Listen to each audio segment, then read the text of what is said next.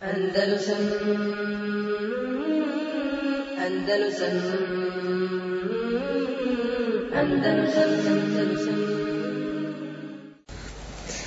الله إن الحمد لله نحمده ونستعينه ونستغفره ونعوذ بالله من شرور أنفسنا ومن سيئات أعمالنا.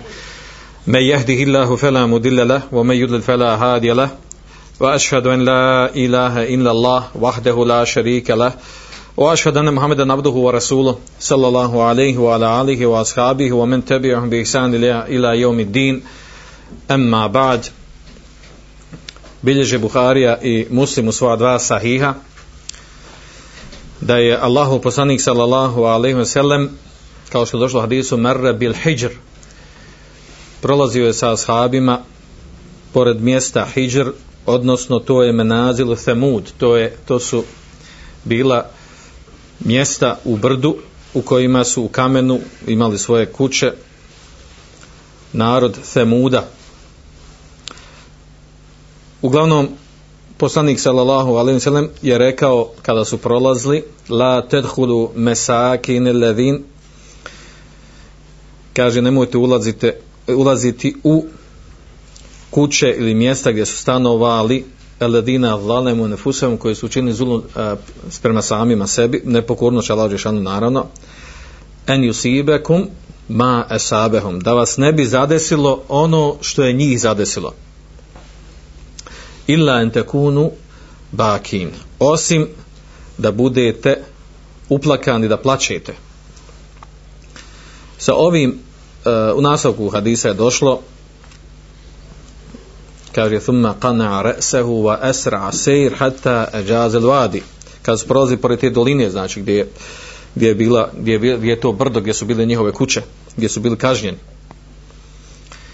kaže zatim je poslanik sallallahu alejhi ve sellem oborio svoju glavu prekrio svoju glavu, Anna znači prekriti svoju glavu i kaže i požurio je prolazići kroz, kroz tu dolinu, a ashabi također sa njim. S ovim eh, hadisom učenjaci dokazuju jedni kažu zabranu činjenja turizma na slična mjesta. Spomenut ćemo poslije na koja slična mjesta, na ovakva mjesta gdje je kažnjen neki prijašnji narod kome je poslat poslanik Uh,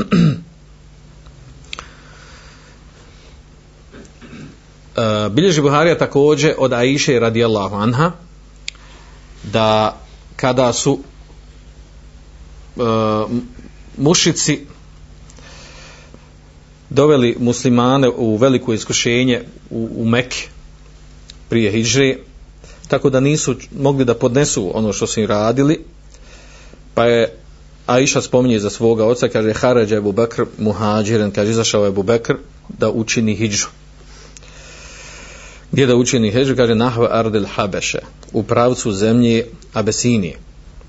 Hata iza belaga Barkel Gamadi leqijehu ibn Dugneme.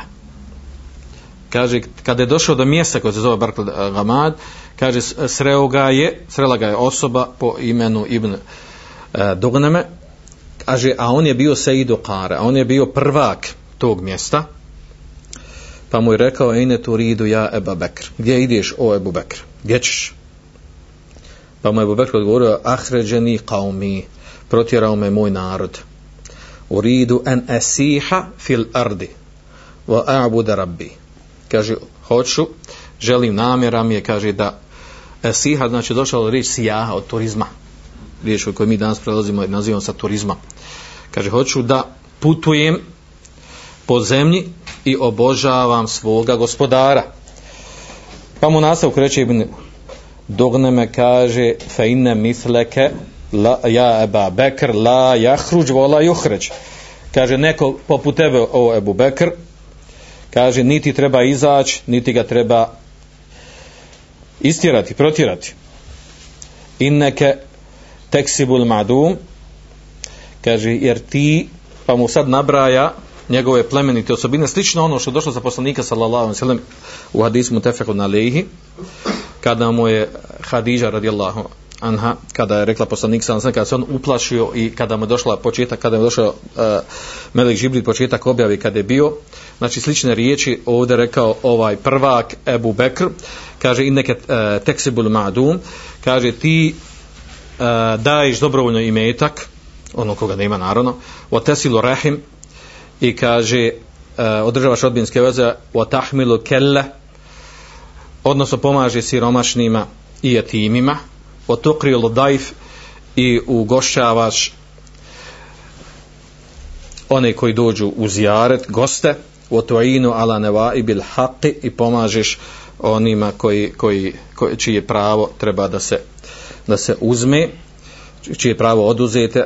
Kaže fa ene leku ja fa ene leke leke jarun. Kaže ja sam onaj koji ću, koji će te zaštititi irđija wa'bud rabbeke bi beledi. Kaže, vrat se u svoju zemlju i obožavaj svoga uh, gospodara. I tako se je desilo, je. da se Abu Bekr vratio po nagovoru ovog prvaka, ovog mjesta.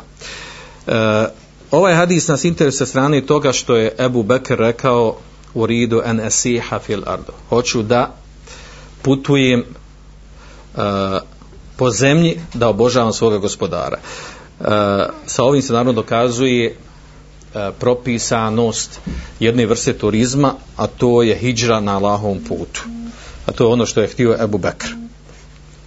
Također imamo hadis, govorimo ovdje na početku hadisa u kontekstu turizma, hadis u kojem je došlo da je neki čovjek došao poslaniku sallallahu alaihi wa sallam i rekao mu i traži od njega stezinuhu fisijaha, traži od njega dozvolu da mu on dozvoli da ide u, u turizam. Međutim, ovdje turizam se u, u ono vrijeme, u vrijeme poslanika sallallahu sallam podrazumio po sijahom, po tim, tom riječju, se podrazi, podrazumijevao da se, e, znači, kastul beled e, li, e, li sefer li e, rahbene, znači da se ode na neko mjesto ili putuje uopšteno po zemlji radi monaštva i spošništva, radi badeta. E, ovu praksu je dokinuo islam, spomenut ćemo to poslije inšala, e, pa je došlo da je poslanik sallallahu sallam odgovorio njemu,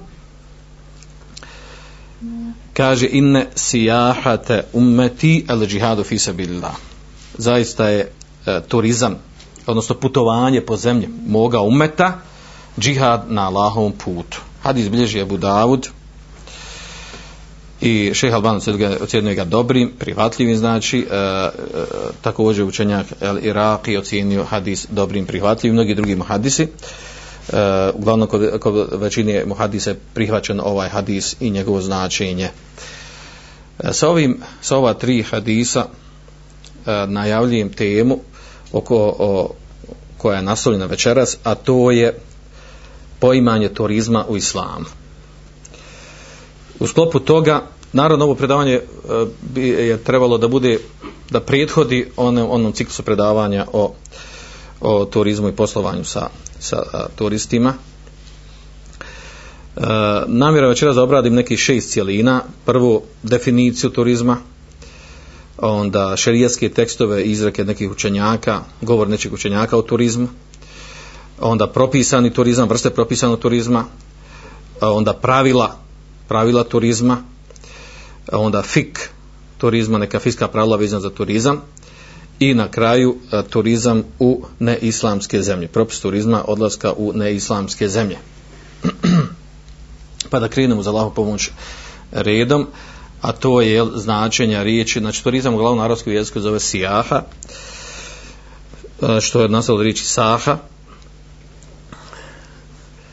Uh, odnosno to u arabskom jeziku znači sahal man sijahaten idha jara ala vajhil ardi wa dhahab. Kaže značenje riječi saha uh, eh, yasihu odnosno a to je da uh, kada kaže kada teče uh, odnosno trčanje po, uh, po površini zemlje tako da se ode da se napusti taj dio.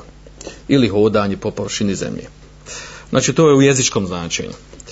E, s tim da se ova riječ upotrebljavala u početku, kada je došao islam, upotrebljavala se značenje zahabu fil ard, da, e, da neko putuje po zemlji, e, li terahub, ili neki lili bade u terahub. Znači, radi, da putuje po zemlju kao vidi badeta. približavanje Allahu Đelešanu, Bogu. Ili kao vid isposništa, kao vid monaštva i tome slično. Dok, recimo, dok, dok je recimo ono termin e, turizma sijaha opšte poznat danas u svijetu i opšte prihvaćen i raširen u savremeno doba, a to je tenekul min beledin la beledin taleben li tenezovo ali sitla u keš i tome slično. Kaže, to je e,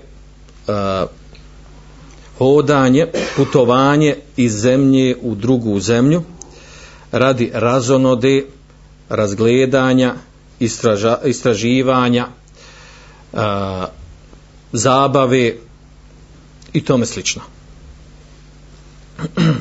Upoznavanje nekih drugih mjesta i tako. Znači to je opće, opće poznati izraz koji se danas koristi i mi znamo da je danas to jako raširen i e, da je a, a, ta vrsta a, ta vrsta a, komuniciranja s ljudima gdje je od toga napravljen i biznis i posao i trgovina poznate su turističke agencije poznate su turistička mjesta u svijetu nas interesuje ono kako islam gleda na turizam.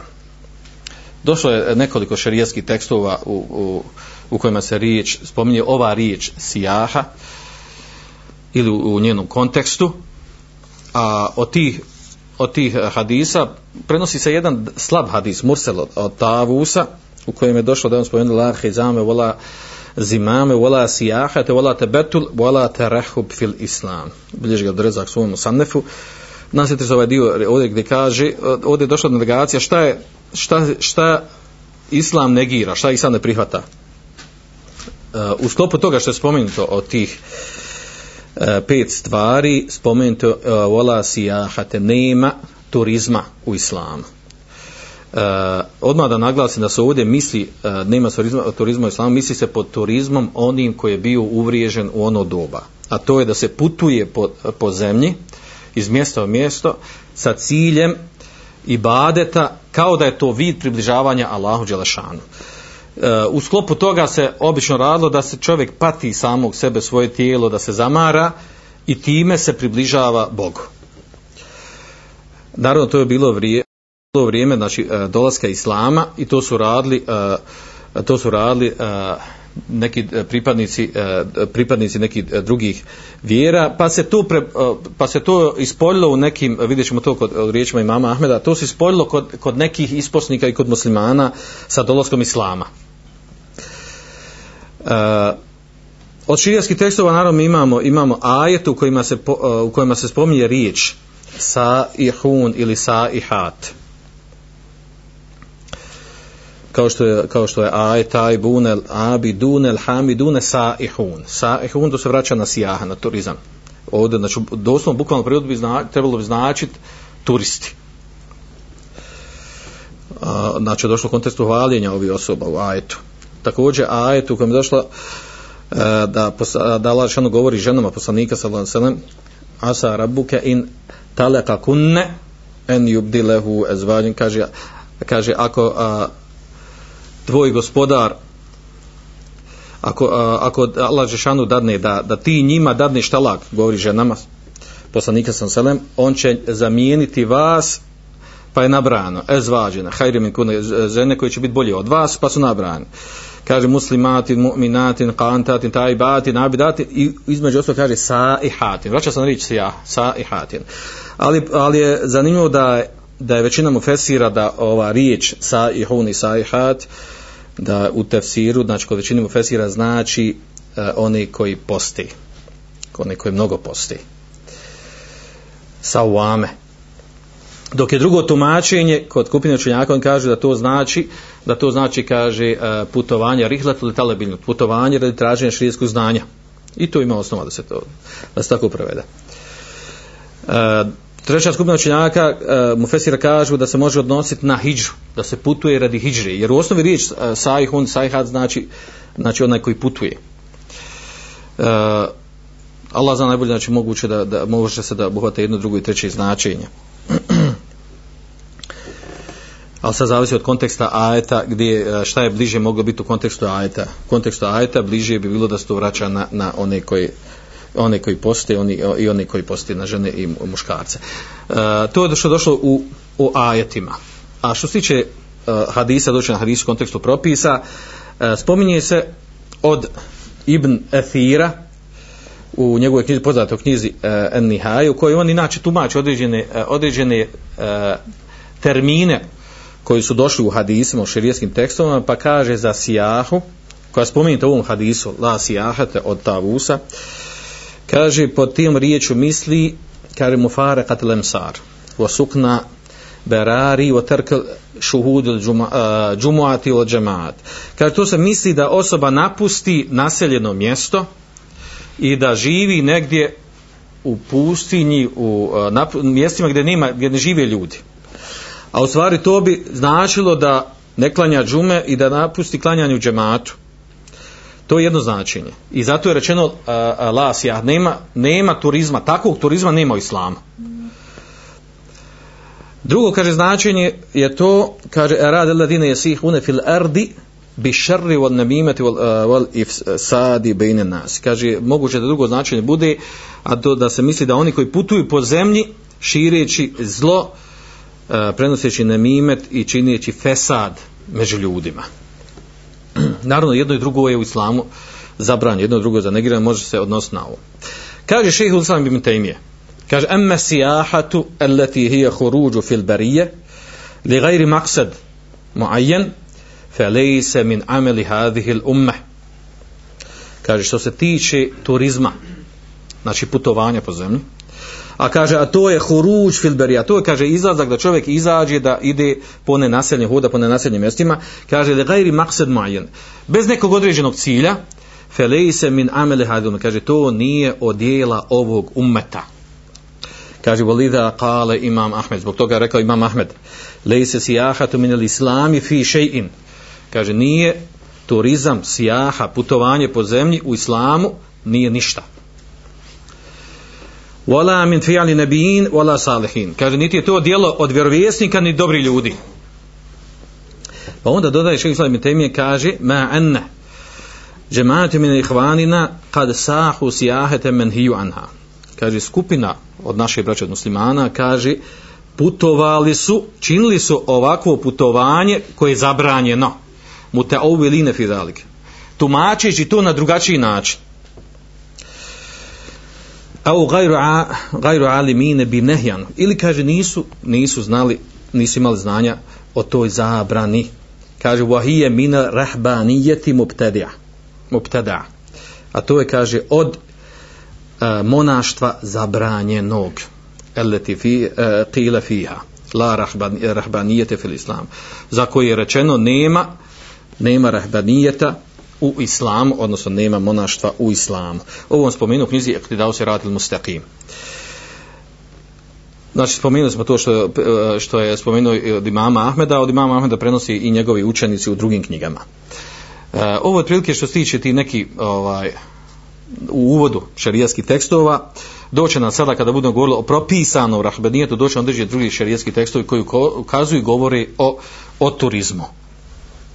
Nemojte vas buni. Ovo ovdje, znači što je rečeno, što se prenosi od Ibn Tejmije, imama Ahmeda, od Ibn Athira, kada govori o tom zabranjenom i što je došlo u, u hadisu koji daji slabo tavu usa, mursal, uh, e, koji govori o zabranjenom turizmu, to se misli na zabranjen, znači ovaj oblik e, turizma koji je bio prisutan sa pojavom Islama, to je da osoba, da osoba putuje uh, po zemlji sa ciljem približavanja Allahu Đelešan, kao vid ibadeta, kao vid monaštva da se udali u ljudi, da, da, da bude daleko od ljuda, da živi sa ljudima, a, htijući tako da se približava a, Allahu Đelešanu. To je Islam zanegirao i zabranio. O tome oni govori.